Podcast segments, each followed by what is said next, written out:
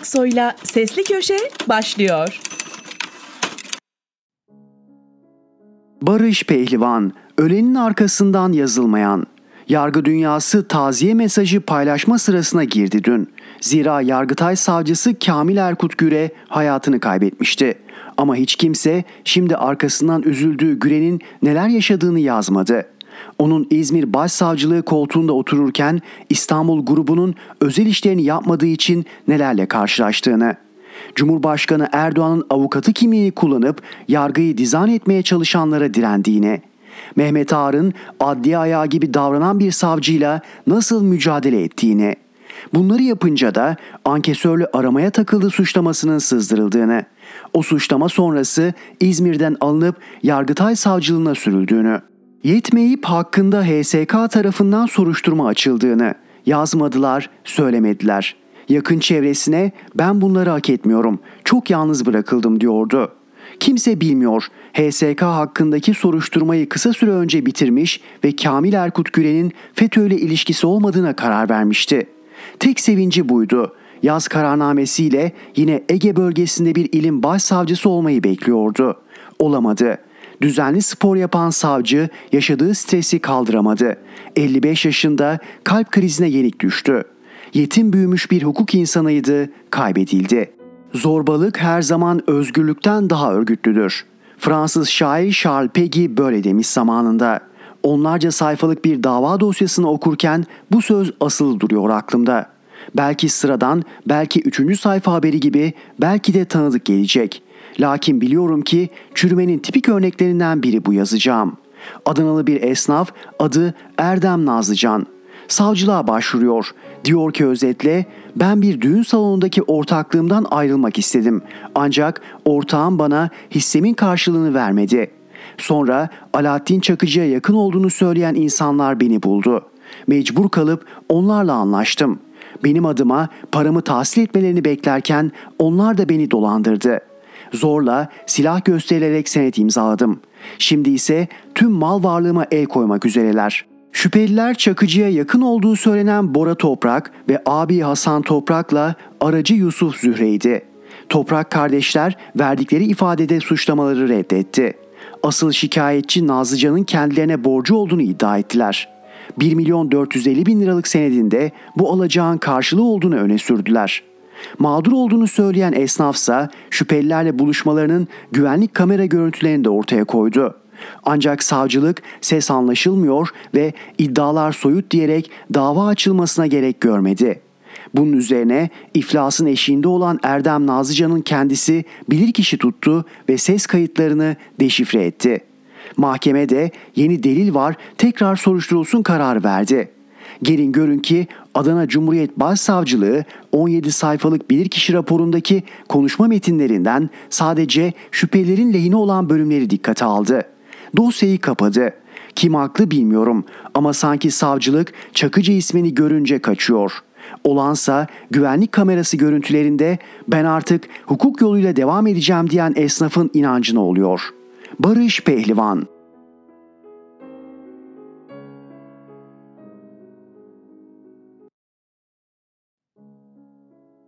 Fatih Altaylı Çocuklar büyüdü. Yanlış hatırlamıyorsam sene 2014. Telefonum çaldı. Tanımadık bir Ankara numarası. Zaten Ankara'da tanıdık numarada pek yok. Belli ki resmi bir arama. Açtım, hattın diğer ucunda Anayasa Mahkemesi Başkanı Haşim Kılıç. Fatih Bey, biraz sohbet etmek için uygunsanız bu hafta Anayasa Mahkemesi'nde sizi ağırlamak isterim dedi. Tabii ki dedim, sözleştik. İki gün sonra Haşim Bey'i makamında ziyaret ettim.'' Uzun bir ziyaret oldu. Epeyce sohbet ettik. Açık söyleyeyim o güne kadar kendisiyle ilgili olumlu fikirlere sahip değildim. Uzun sohbette demokrat tavra sahip, muhafazakar ama özgürlükçü biri izlenimi yarattı üzerimde. Ve bana göre tüm sohbetin en önemli cümlesi şuydu. Fatih Bey, Turgut Bey beni buraya atadığında hukukçu olmamam çok tartışılmıştı. Aradan neredeyse 20 yıla yakın bir zaman geçti. Turgut Bey'in bana tavsiyesiyle tüm bu zamanı bir tek şey için harcamaya çalıştım. Hukukun üstünlüğünü sağlamak ve demokratik hukuk devleti üzerindeki her türlü vesayete karşı çıkmak. O zaman bu vesayetten kasıt askeri vesayetti. ve ben tüm varlığımla bu vesayeti kaldırmak için savaştım. Ama bugün geldiğimiz noktada şunu söylemek isterim ki biz bu vesayeti ortadan kaldırmak isterken yerine başka vesayet gelsin diye savaşmadık. Hele hele bireysel vesayet gelsin diye hiç savaşmadık. Kişisel vesayet kurumsal vesayetten beterdir. Çünkü kurumsal vesayette en azından bir ortak akıl, bir ortak kaygı vardır. Bu sohbette Haşim Kılıç emeklilik süresi gelmeden önce istifa etmeyi planladığını da söylemişti. Kılıç'ın bu sözlerini zannederim daha önce de yazdım. Peki şimdi niye tekrar yazıyorum? Durun anlatacağım. Birkaç yıl önce eski bakan, eski meclis başkanı, AK Parti kurucusu Bülent Arınç'la sohbet ediyoruz. Bülent Arınç o sırada da partinin üst yönetimine karşı sert çıkışlar yapıyor. Binali Yıldırım'a kızgın, Ahmet Davutoğlu'nu haklı buluyor. Abdullah Gül'e kızgın, Ali Babacan'a hak vermiyor. Ben de kendisine bu kadar yakın olan bir ekip nasıl oldu da böylesine darmadağın oldu diye soruyorum. Yanıtı çok ilginç. Hiç aklıma gelmeyen bir şey. Çocuklar büyüdü Fatih Bey. Çocuklar büyüdü. Bu iki eski hikayeyi anlatmamın sebebi çocuklar. Şimdi Haşim Kılıç'ın Cumhurbaşkanlığı aday gösterilmesi gündemde ve çocuklar büyüdü. Haşim Kılıç'ın çocukları da. Haşim Kılıç'ın oğlu FETÖ suçlamasıyla karşı karşıya. Yurt dışında.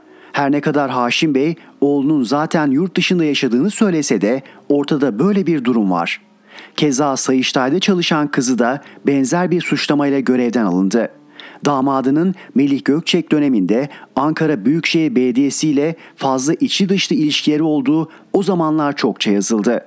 Ailenin bir diğer ferdinin Melih Gökçek döneminde belediyeye yüklü miktarda ağaç ve süs bitkisi satan bir şirketin sahibi olduğu sır değil. Tüm bunları üst üste koyduğunuz zaman Haşim Kılıç tek başına muhafazakar demokrat bir aday olarak milletin önüne çıkarılabilir. Ama Bülent Arınç'ın dediği gibi çocuklar büyüdü. Ve galiba Türk muhafazakar siyasi kültüründe çocuklar fazlasıyla işin içinde. Ekonomik kriz yargısı Kaşıkçı cinayeti sonrası Suudi Arabistan-Türkiye ilişkileri iyice gerilirken Suudiler Kaşıkçı dosyasındaki belge ve bilgilerin kendilerine verilmesini talep etmişlerdi. Türkiye'nin en üst düzey yanıtı ise oldukça iddialıydı. Verelim de onları da yok edin değil mi? Siz herkesi enayi mi zannediyorsunuz? Geçen hafta ise davaya bakan mahkemenin savcısı bu belgelerin Suudi Arabistan'a verilmesi yönünde bir mütalaa verdi mahkeme heyetine. Ben de şöyle yazdım. Siz bugünün Türkiye'sinde bir savcının kendi kendine böyle bir mütalaa verebileceğine inanıyor musunuz? Belli ki tepeden emir gelmiş demiştim.'' Nitekim mahkeme heyeti de savcının mütalasına katıldı ve dosyanın Suudi Arabistan'a verilmesine karar verildi. Bu kararı da bağımsız Türk yargısı verdi diyeceklerdir. Aynen Raip Brans'ın, aynen Deniz Yücel kararları ya da kararsızlıkları gibi.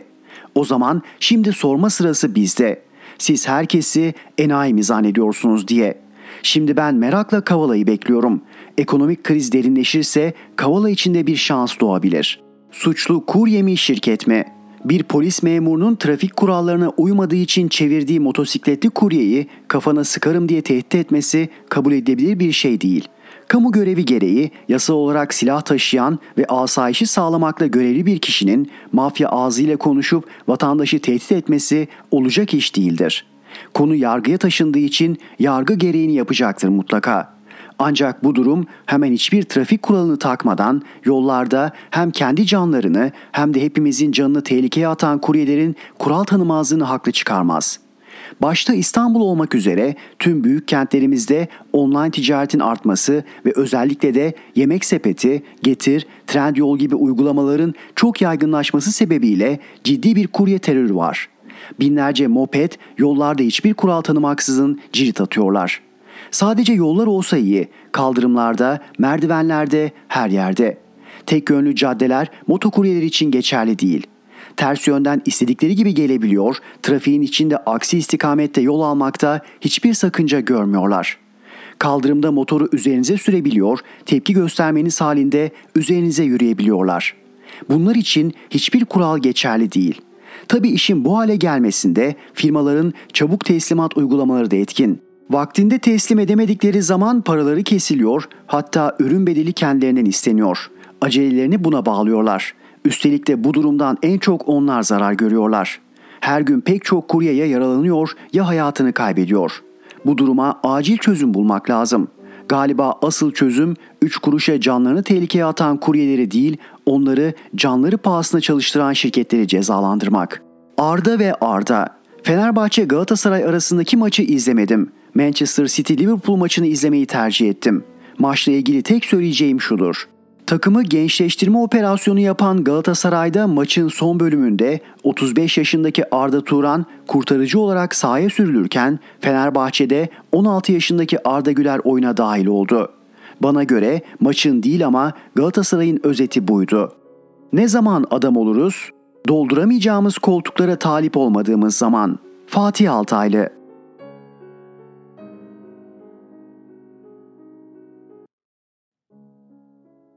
İsmail Saymaz, Ballı Gezi İttifakı, margarin kaşıkla, ayçiçek yağı bardakla, beyaz peynir dilimle, zeytin taneyle satılıyor. Manavlarda hem taze sebze ve meyve reyonu var hem olgunlaşmış ürün reyonu. Eskiden çöpe atılan çürük salatalıklar, ezik domatesler, yarık patlıcanlar %50 indirimle veriliyor. Fırınlarda sabahları sıcak, akşamları bayat ekmek satılıyor.'' Tavuk çiftliklerine gönderilen bayat ekmek artık tazesinin dörtte birine gidiyor.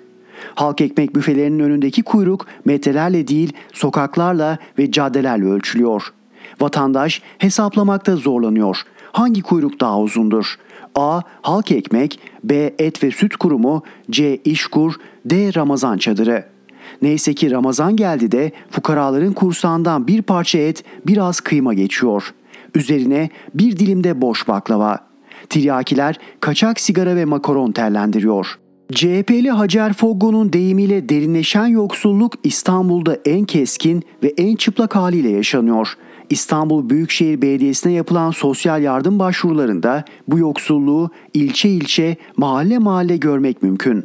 Zeytinburnu 23. sırada yer alıyor. 13 mahallesinde ortalama %20 oranında sosyal yardım başvurusu var. Şu talihe bakın ki at yarışlarının oynandığı hipodroma ev sahipliği yapan Veli Efendi Mahallesi %27 ile açık ara birinci. Hal böyleyken kaynaklarını yoksulluğu gidermek için ayırması beklenen Zeytinburnu Belediye Meclisi insaf dedirten bir ballı gezi kararına imza attı.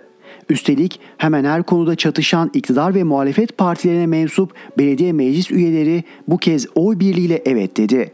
Zeytinburnu Belediyesi Yazı İşleri Müdürlüğü'nün 1 Nisan tarihli yurt dışı teknik inceleme ve temas konulu yazısına göre meclis üyeleri ve yönetici olarak görev yapan personelden oluşan 38 kişilik bir heyetin Mayıs ayında Bosna Hersek'e davet edildiği anlatılıyor.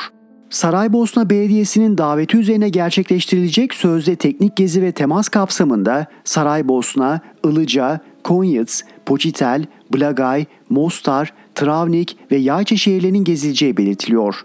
Gerekçe şu şekilde. Saraybosna Belediyesi'nin daveti doğrultusunda belediyelerimiz arasındaki dostluk ilişkisini pekiştirmek, belediyecilik alanındaki uygulama ve faaliyetleri yerinde görmek, karşılıklı bilgi alışverişinde bulunmak, şehircilik, tarihi dokunun korunması, kent estetiği, kültür, turizm ve ekonomi konularında teknik incelemelerde bulunmak amacıyla bu talep Zeytinburnu Belediyesi'nde 6 Nisan günü toplantıya katılanların oy birliğiyle kabul edildi.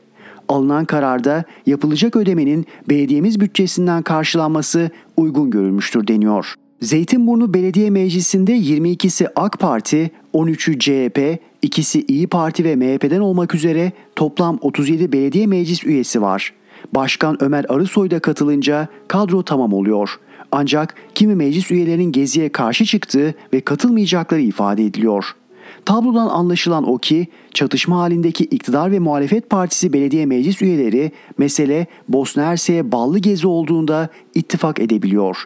Üstelik karar tutanağına göre davet eden Saraybosna Belediyesi görünmesine rağmen gezinin giderini Zeytinburnu Belediyesi karşılıyor.'' Zeytinburnu'nun %20'si İBB'den sosyal yardım beklerken belediye bütçesinden Bosna Hersek'e geziye gitmek halkı enayi yerine koymaktır.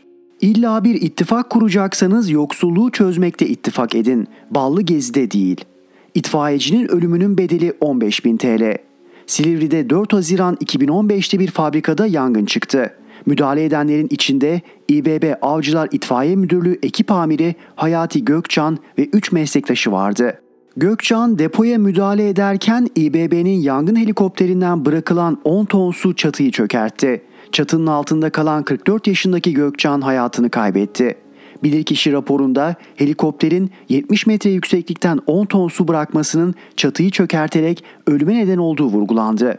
Bu helikopterlerin açık alanda veya orman yangınlarında kullanıldığı anlatıldı. Gökçen'in ölümünde koordinasyon eksikliğinin etkili olduğuna dikkat çekilen raporda depoda personel varken havadan müdahale hayatın olağan akışına terstir denildi.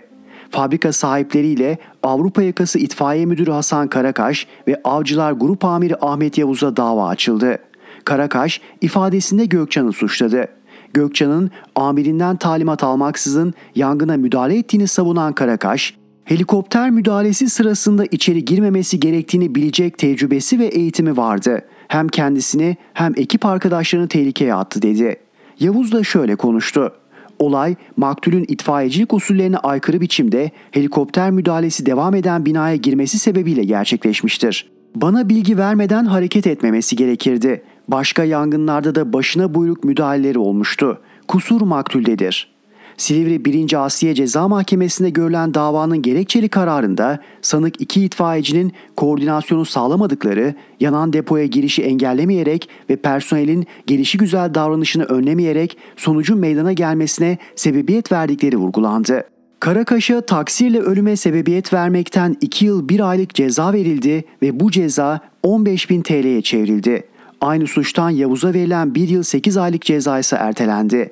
Yavuz'un yargılaması sürerken terfi ederek Anadolu yakası müdür yardımcısı olduğu belirtiliyor. İsmail Saymaz Erhan Gökayaksoy'la Sesli Köşe devam ediyor. Mehmet Tezkan, suyu bulandırmak için aday sürme yarışı.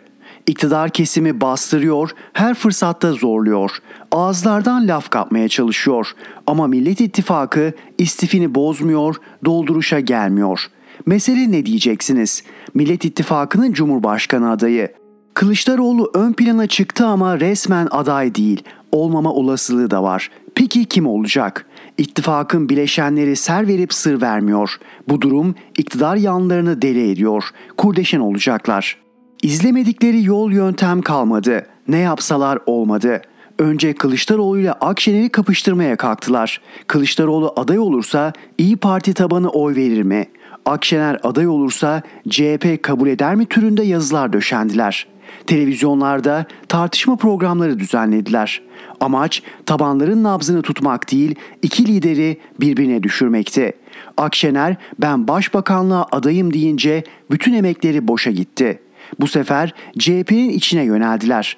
Kılıçdaroğlu, İmamoğlu Yavaş üçlüsünü yarıştırmaya kalktılar. Kendilerince anketler düzenlediler. Bir gün İmamoğlu öne geçti diye yazdılar, bir başka gün Yavaş'ın sessiz ve derinden gittiğini söylediler.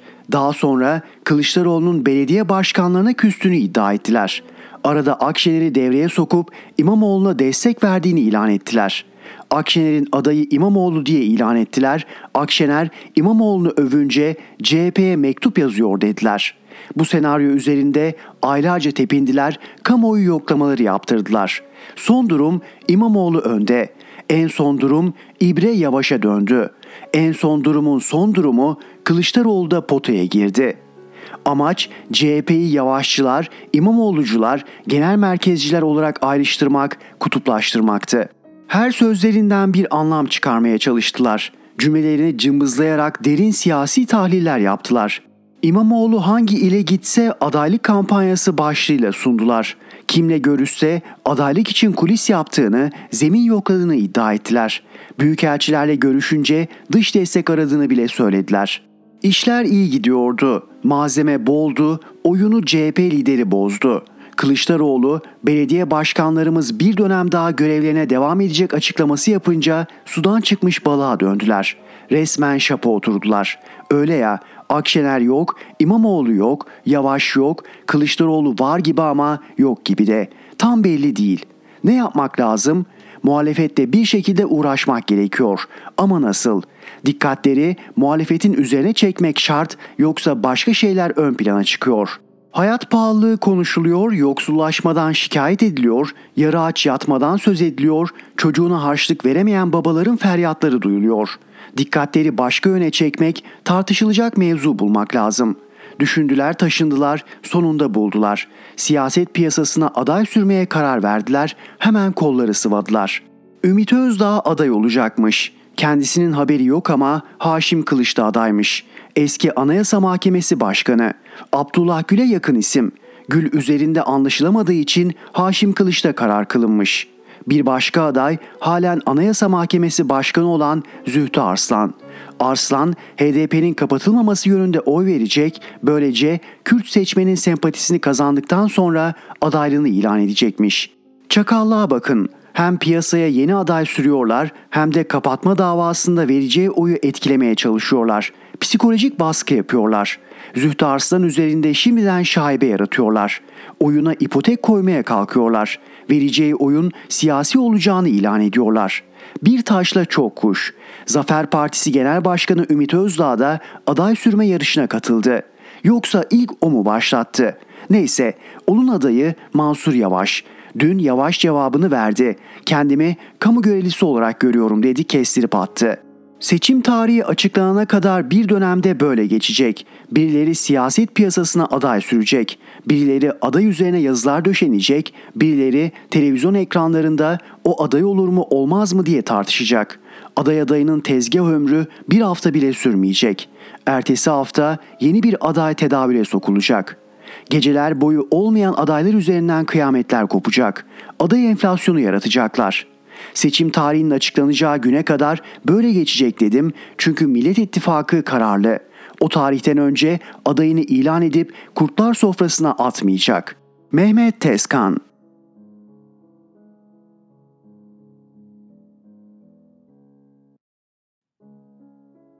Müyesser Yıldız Ankara'nın ağırladığı Amerikalı 26 gün önce kimin yanındaydı? Dün Savunma Bakanı Hulusi Akar'ın bir açıklaması neredeyse kelimesi kelimesine aynı olarak iktidarın 3 gazetesinde birden özel haber olarak yayımlandı. Akar'ın Karadeniz'deki serseri mayınlarla ilgili değerlendirmesi özetle şöyleydi. Karadeniz'de bulunan mayınlar Rus yapımı ama hangi ülke bıraktı bilmiyoruz. Tespit edemedik. 400 civarında mayın olduğu yönünde basında haberler çıkıyor ama bu tam bir muamma. Sayıyı bilmiyoruz.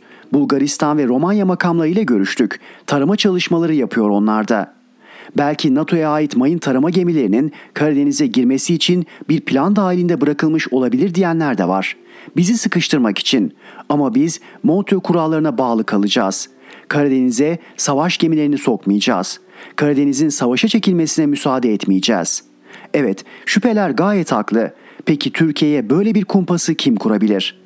Akar'ın işaret ettiği gibi ya Ukrayna ve bu ülkeyi destekleyen NATO'cular ya da Rusya. Yani öyle veya böyle çok tehlikeli sulardayız. Durum buyken Akar'ın hem Ukrayna hem de Rusya ile vazgeçilmez ilişkilerimiz olduğunu ve iki ülkenin de Türkiye'ye güvendiğini söylemesi neyin nesidir? Onlar bize güveniyor da biz onlara nasıl güveneceğiz? Buyurun çok sıcak bir örnek.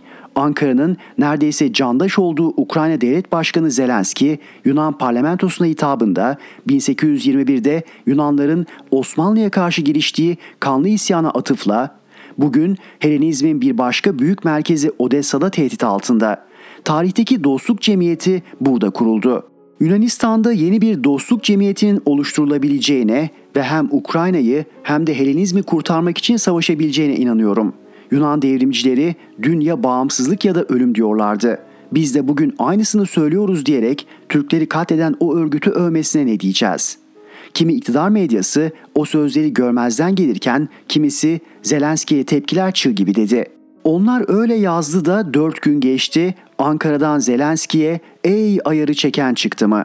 Bir başka sıcak örnek dost ve kardeş ülke Pakistan kaynıyor. Son olarak Ukrayna Savaşı'nda Rusya'nın yanında yer aldığı için hedefe oturtulan Başbakan İmran Han, dış güç, üst akıl tam adıyla ABD tarafından ve bir yargı darbesiyle düşürüldü. Ancak her başı sıkıştığında bu gerekçelere sarılan, emekli amirallerin Montreux açıklamasından bile darbe çıkaran Ankara, İmran Han'ın başına gelenler karşısında dut yemiş bülbüle dönmüş durumda. Neden? ABD'yi kızdırmamak için mi? Öyleyse nereye gitti o demokrasi havariliği? Şimdi bir kez daha ABD Dışişleri Bakanlığı Siyasi İşler Müsteşarı Victoria Nuland'ın NATO'nun kuruluş yıl dönümü olan 4 Nisan'da Ankara'ya yaptığı ziyareti masaya yatıralım.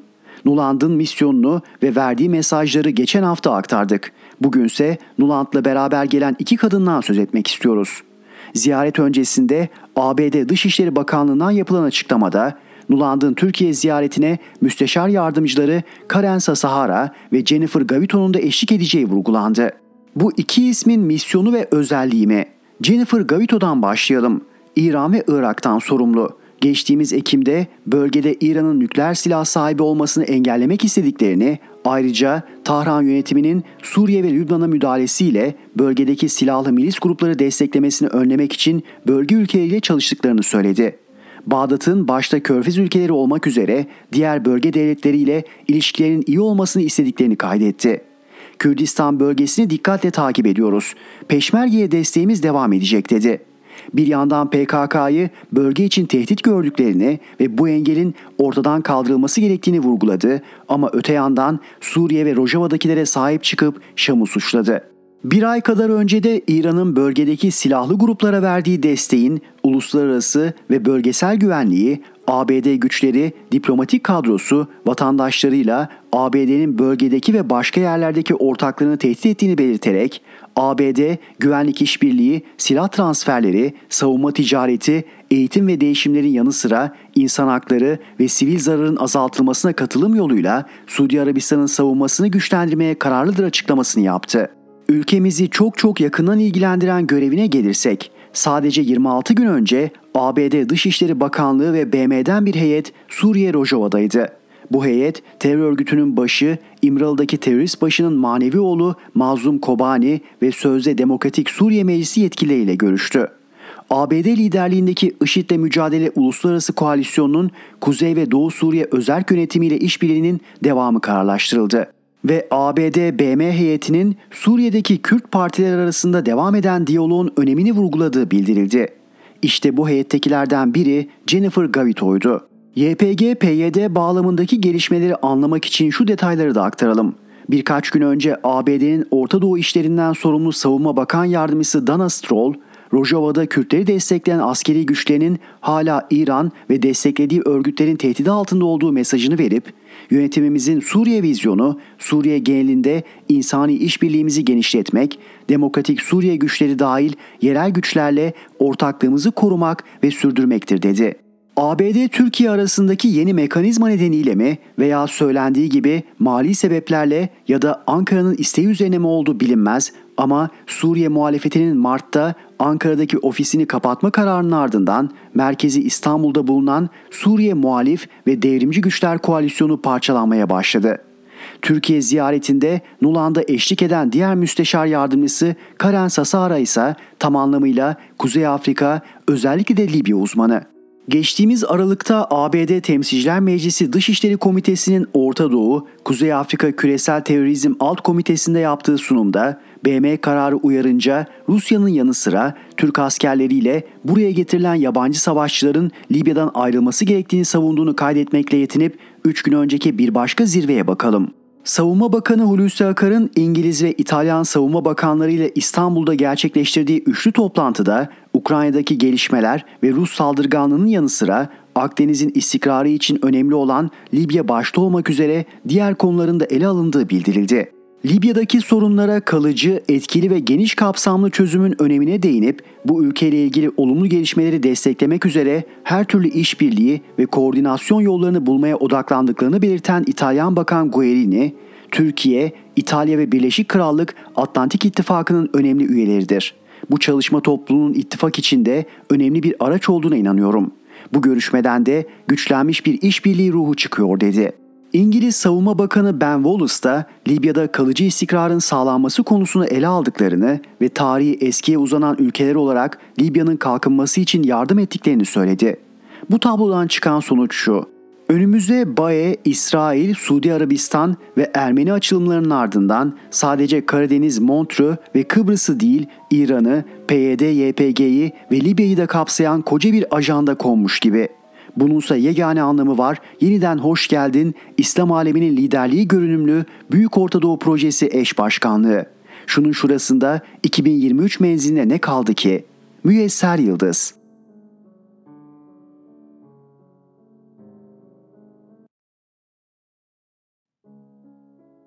Ozan Gündoğdu. Vakitsiz bir soru. Ne olacak bu AVM'ler? 2000'li yıllarda gündelik hayatımızda en çok ne değişti diye sorulsa en popüler cevaplar arasında kuşkusuz alışveriş merkezleri olurdu. Modern anlamda AVM'lerin Türkiye'deki ilk örneği 1988'de açılan galeri olmuştu. O yıllar için büyük bir yenilik olarak tanıtılan Galeriya, Özallı yıllardaki değişimin simgesi oldu. Galeria'yı 1993 yılında açılan Ak Merkez takip etti. Özel televizyon kanallarının açılması ve televole türünden magazin programlarının yaygınlaşmasıyla Ak Merkez sembolik bir mekana dönüştü.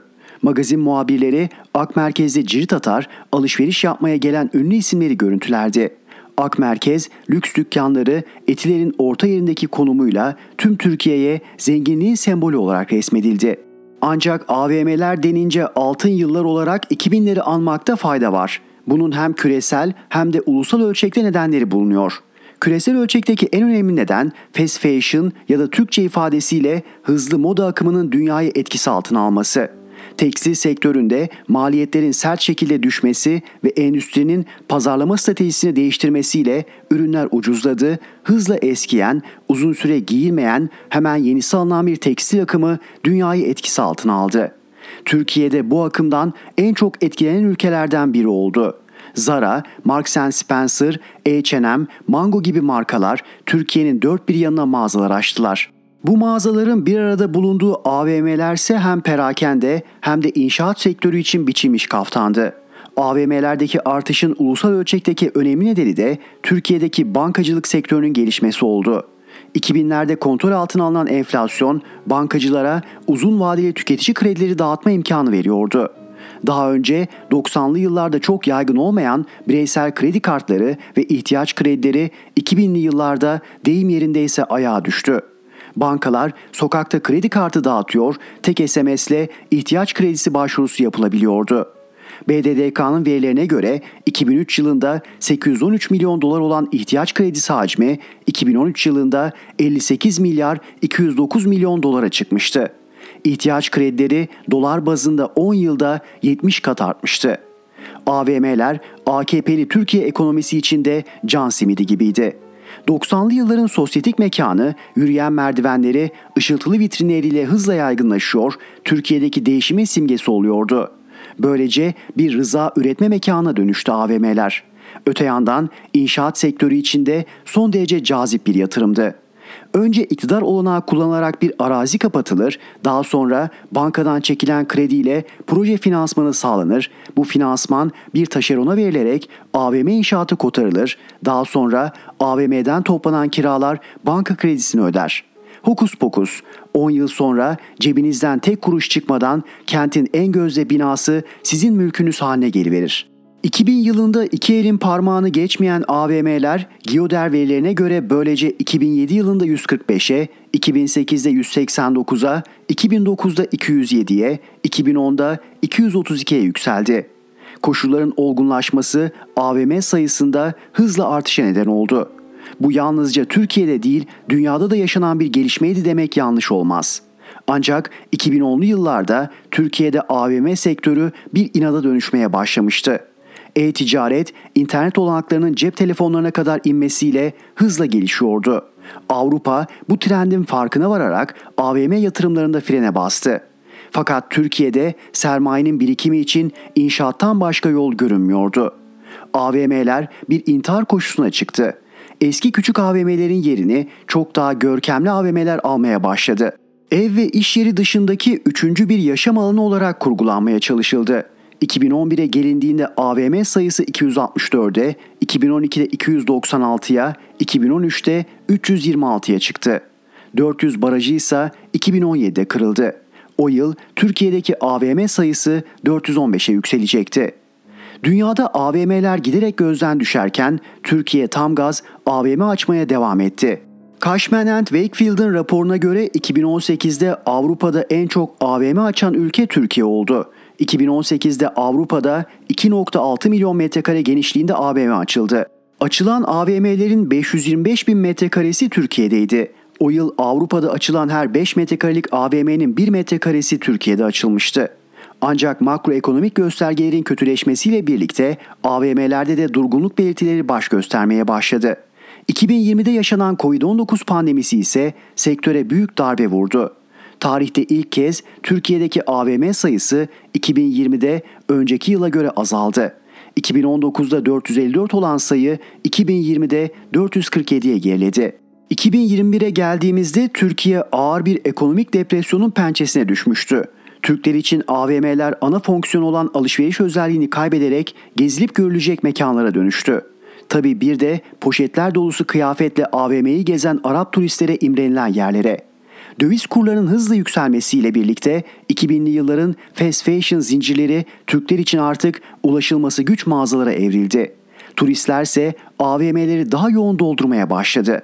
Türkiye'nin ağır bir ekonomik bunalımın etkisi altında olduğu 2021'de inanır mısınız bilmem ama AVM sayısı da kiralanabilir alanı da arttı. Giyoder verilerine göre 2020'de 447'ye düşen AVM sayısı 2021'de 453'e çıktı. 28 AVM'de proje halinde tamamlanmayı bekliyor. AVM'lerin büyüklükleri de eskilere kıyasla artıyor. 453 AVM'nin toplam kiralanabilir alanı 13 milyon 969 bin metrekare ile rekor kırmış durumda. 2016 başından 2021 sonuna dek AVM'lerin kiralanabilir alanları 3 milyon 469 bin metrekare arttı. Yani 6 yılda 485 futbol sahası büyüklüğünde AVM açıldı. Fakat 2022 yılının başında sektöre ilişkin gelen veriler tabloyu karamsarlaştırıyor. Alışveriş Merkezleri ve Yatırımcıları Derneği verilerine göre Ocak ayında ziyaretçi sayısı Aralık ayına göre %8.7 azaldı. Şubat ayında da Ocak ayına göre %5.8 azaldı. Daha basit ifade edelim Aralık ayında Türkiye'deki AVM'leri 100 kişi ziyaret ediyorsa bu sayı Şubat ayında 86'ya düştü. Elimizde henüz Mart ayı verileri yok ama sayının daha da düştüğünü ya da en azından artmadığını söylemek yanlış olmaz. Üstelik AVM'leri ziyaret edenlerin ne kadar alışveriş yaptıysa şüpheli.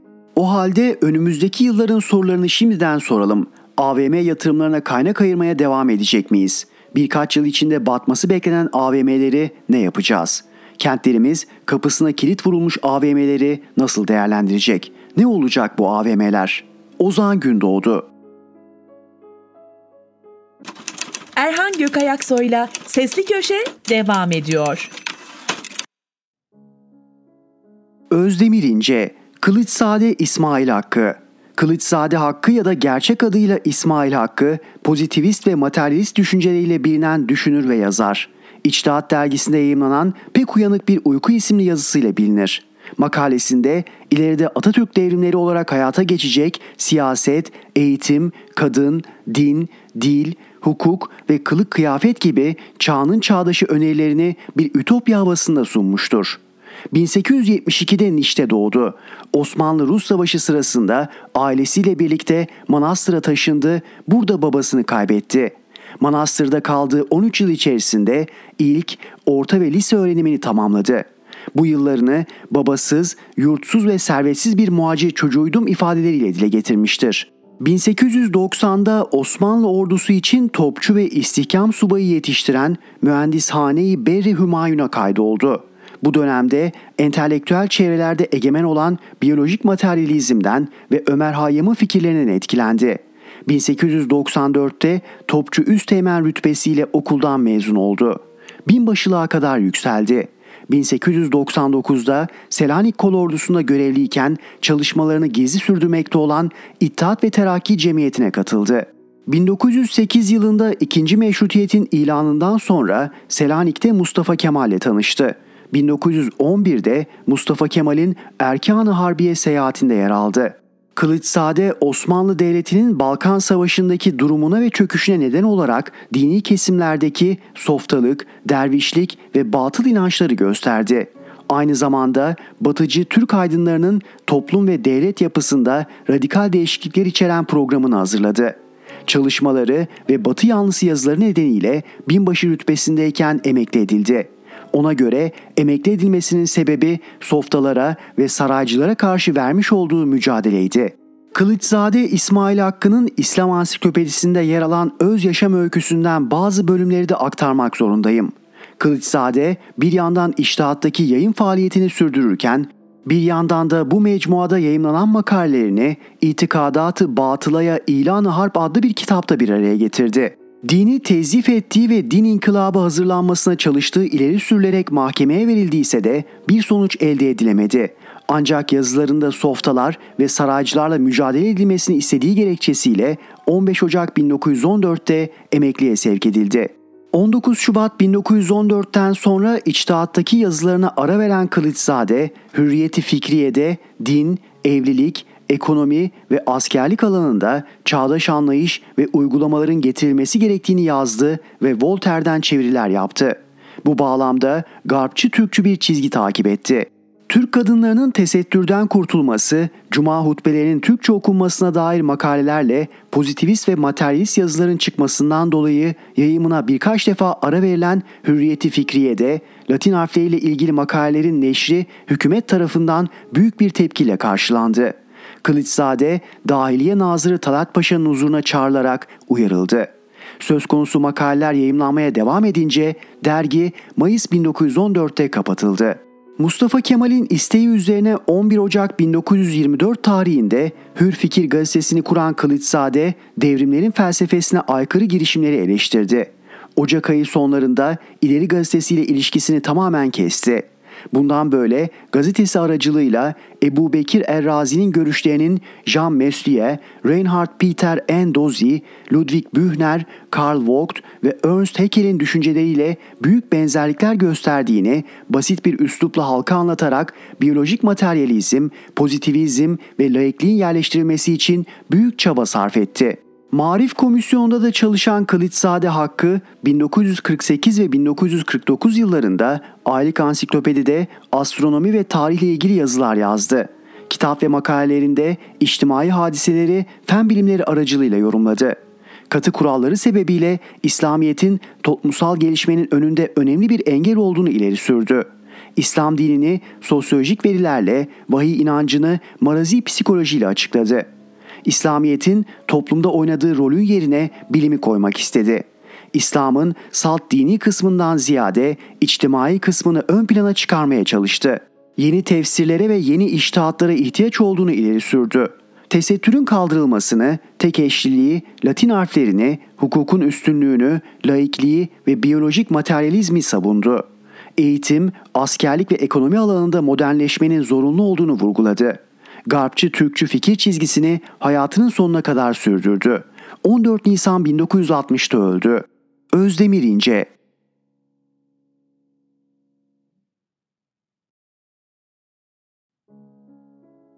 Rifat Serdaroğlu Doğru Ekonomi Enflasyon aldı başını gidiyor. Millet özellikle dar ve sabit gelirliler, emekliler, işçiler, memurlar, çiftçiler, küçük esnaf, hayatını günübirlik kazananlar, işsiz kalıp yardıma muhtaç yaşayanlar ve bu kesimin çocukları her geçen gün daha da ağırlaşan hayat şartlarında açlık ve sefalette boğuşuyor.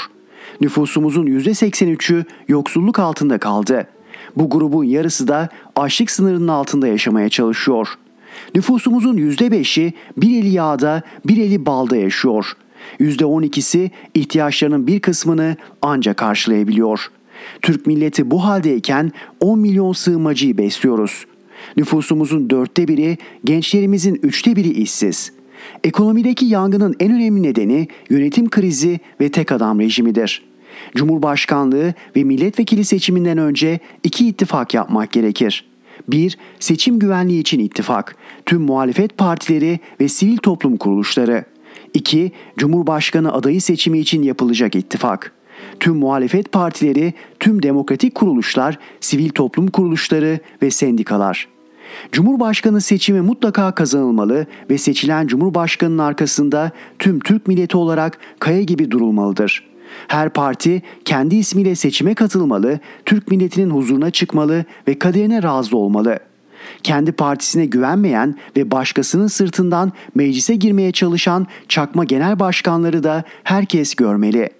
Yeni seçilen Cumhurbaşkanı tıpkı parlamenter demokraside olduğu gibi önemli yetkilerini Cumhurbaşkanı kararı veya KHK ile seçilmiş Türkiye Büyük Millet Meclisi'ne devredebilir.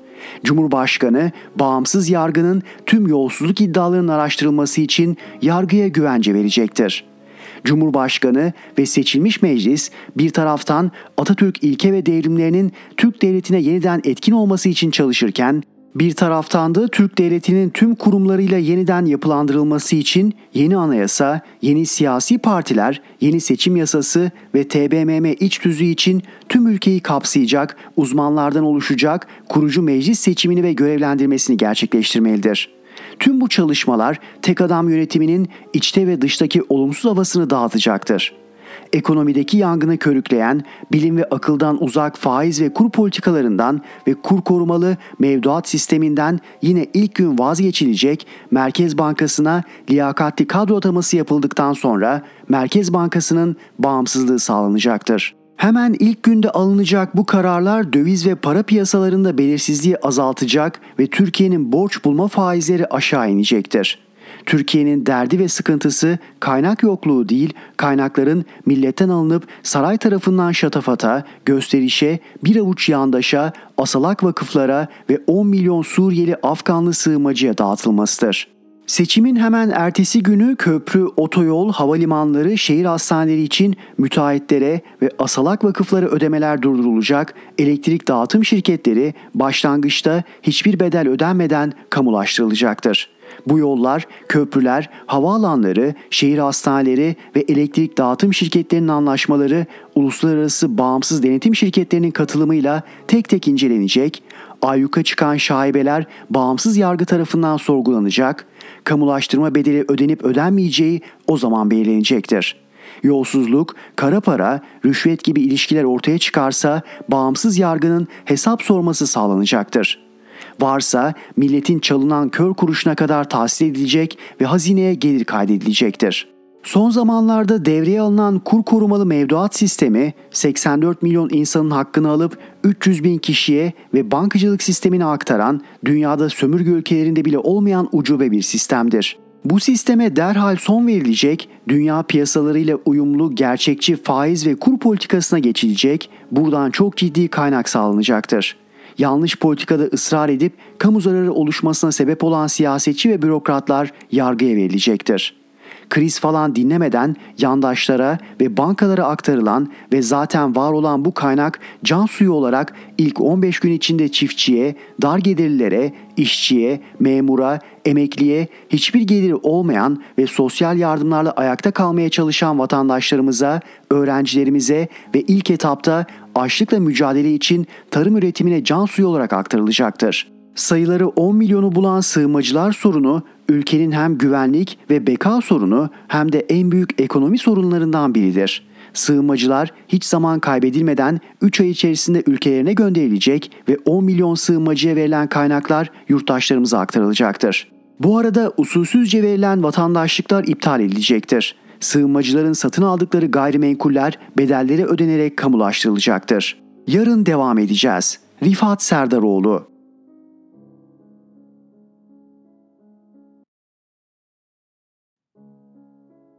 Zeynep Gürcanlı, Yemen'de ateşkes ve Kaşıkçı davası. Dünyanın gözü Ukrayna Savaşı'na dönmüşken görmezden gelinen bir diğer savaşta Yemen Savaşı'nda kritik gelişmeler yaşanıyor. Yemen'de 2014 yılından bu yana süren savaş uluslararası alanda ne Suriye iç savaşı ne de Rusya'nın Ukrayna'yı ihlali kadar konuşulmadı. 7 yıllık savaşın Yemen'i bir yıkıntı haline getirmesi bir tarafa Körfez Araplarının desteklediği Yemen hükümetiyle İran destekli Husiler arasındaki bitmek bilmeyen çatışmalar binlerce kişinin ölmesine neden oldu. Yemen'de halen ülkenin kuzeyinde Husiler, güneyinde ve başkent Sana'da ise hükümet güçleri kontrolü sağlamış durumda. Ayrıca her iki tarafında ülkenin farklı bölgelerinde kontrolü ele geçirmek için kuşatma altında tutarak insani yardım girmesine bile izin vermediği şehirler, bu şehirlerde de açlıkla kıvranan insanlar var. Birleşmiş Milletler'in Yemen'de çocuk ölümleri için açıkladığı rakam aslında savaşın yıkımında gösterir nitelikte. 7 yıllık savaş boyunca 10 binden fazla çocuk öldü ve yaralandı. Gerçek rakamların çok daha yüksek olduğu tahmin ediliyor. bu sayının kat be kat fazlası ise açlıkla mücadele ediyor. Uluslararası alanda sürpriz olarak nitelenen gelişme, Yemen'de Suri destekli Cumhurbaşkanı Hadi'nin Nisan başında görevden kendi isteğiyle ayrılıp yetkilerini 8 kişiden oluşturulan Cumhurbaşkanlığı Konseyi'ne bıraktığını açıklaması oldu. Bu yetki devriyle hemen hemen eş zamanlı olarak da Yemen'de İran tarafından desteklenen Husi milisleriyle Körfez Araplarının arkasında durduğu Yemen hükümet güçleri arasında ateşkes ilan edildi. İki ay süreli ateşkes Husi kontrolündeki Hudeyda liman kentine yönelik petrol ambargosunun sınırlı şekilde kaldırılmasını, başkent Sana'ya, Amman ve Kahire'den yine sınırlı sayıda ticari uçuş yapılmasını, Husilerin kuşatması altındaki Taiz kentine de yardım götürülmesi için yolun açılmasını içeriyor. İlan edilen ateşkes resmen Husilerle Yemen hükümeti arasında olsa da bunun çok katmanlı bir gelişme olduğunu söylemek mümkün. Yemen'de Husilere karşı savaşan Suudi Arabistan Baye koalisyonunda 2019'dan bu yana anlaşmazlık yaşanıyordu. Hatta bu anlaşmazlık Birleşik Arap Emirlikleri'nin desteklediği Güney Geçici Konseyi adlı yapının Yemen'in kritik önemdeki liman kenti Aden'de hükümetin yerine yönetimi üstlenmesine kadar vardı. Yemen'de şimdi kurulan yeni başkanlık konseyi aslında Baye ile Suudi Arabistan'ın barışıp güçlerini yeniden birleştirmesinin önünü açan bir gelişme. Nitekim Yemen Başkanlık Konseyi'ndeki 8 kişinin ülkede Husilere karşı savaşan 8 ayrı fraksiyondan gelen temsilcilerden oluşması Yemen hükümeti tarafında safların sıklaştırılması anlamına geliyor. Yemen Başkanlık Konseyi'nin oluşturulmasından hemen sonra hem Suudi Arabistan hem de Baye hükümetlerinin ellerini ceplerine atmaları da Körfez Araplarının barışmasının somut göstergesi niteliğinde.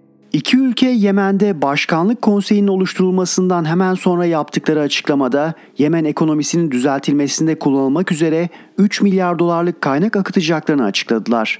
Yemen'deki gelişmenin elbette dünyada yaşanmakta olan Ukrayna Savaşı sayesinde somutlaşan büyük resimle de yakından ilgisi var. Belli ki bir yandan Ukrayna üzerinden Rusya ile uğraşan, diğer yandan Asya Pasifik'te Çin'e karşı güçlü bir koalisyon kurmaya çalışan Washington yönetiminin Orta Doğu'daki çatışmaları bir şekilde sonlandırma isteği de etkili Yemen'de yaşanan bu gelişmeler üzerinde. Yemen'de Başkanlık Konseyi'nin kurulmasının ardından gelen açıklamalar Husilerle şimdilik sadece iki ay için üzerinde anlaşılan ateşkesin kalıcı olması yönünde çağrılar da içeriyor. Suudiler de Yemen'deki iki aylık ateşkesin önce kalıcı hale gelmesine ardından da Husilerle savaşı tamamen sonlandırmak için barış masasının kurulmasına yönelik sıcak mesajlar vermeye başladılar. Husileri destekleyen İran ise sessizliğini koruyor. Yemen'de iki aylık ateşkesin kalıcı barışa evrilip evrilmeyeceği Tahran yönetimi destekli Husilerin atacakları adıma bağlanmış görünüyor.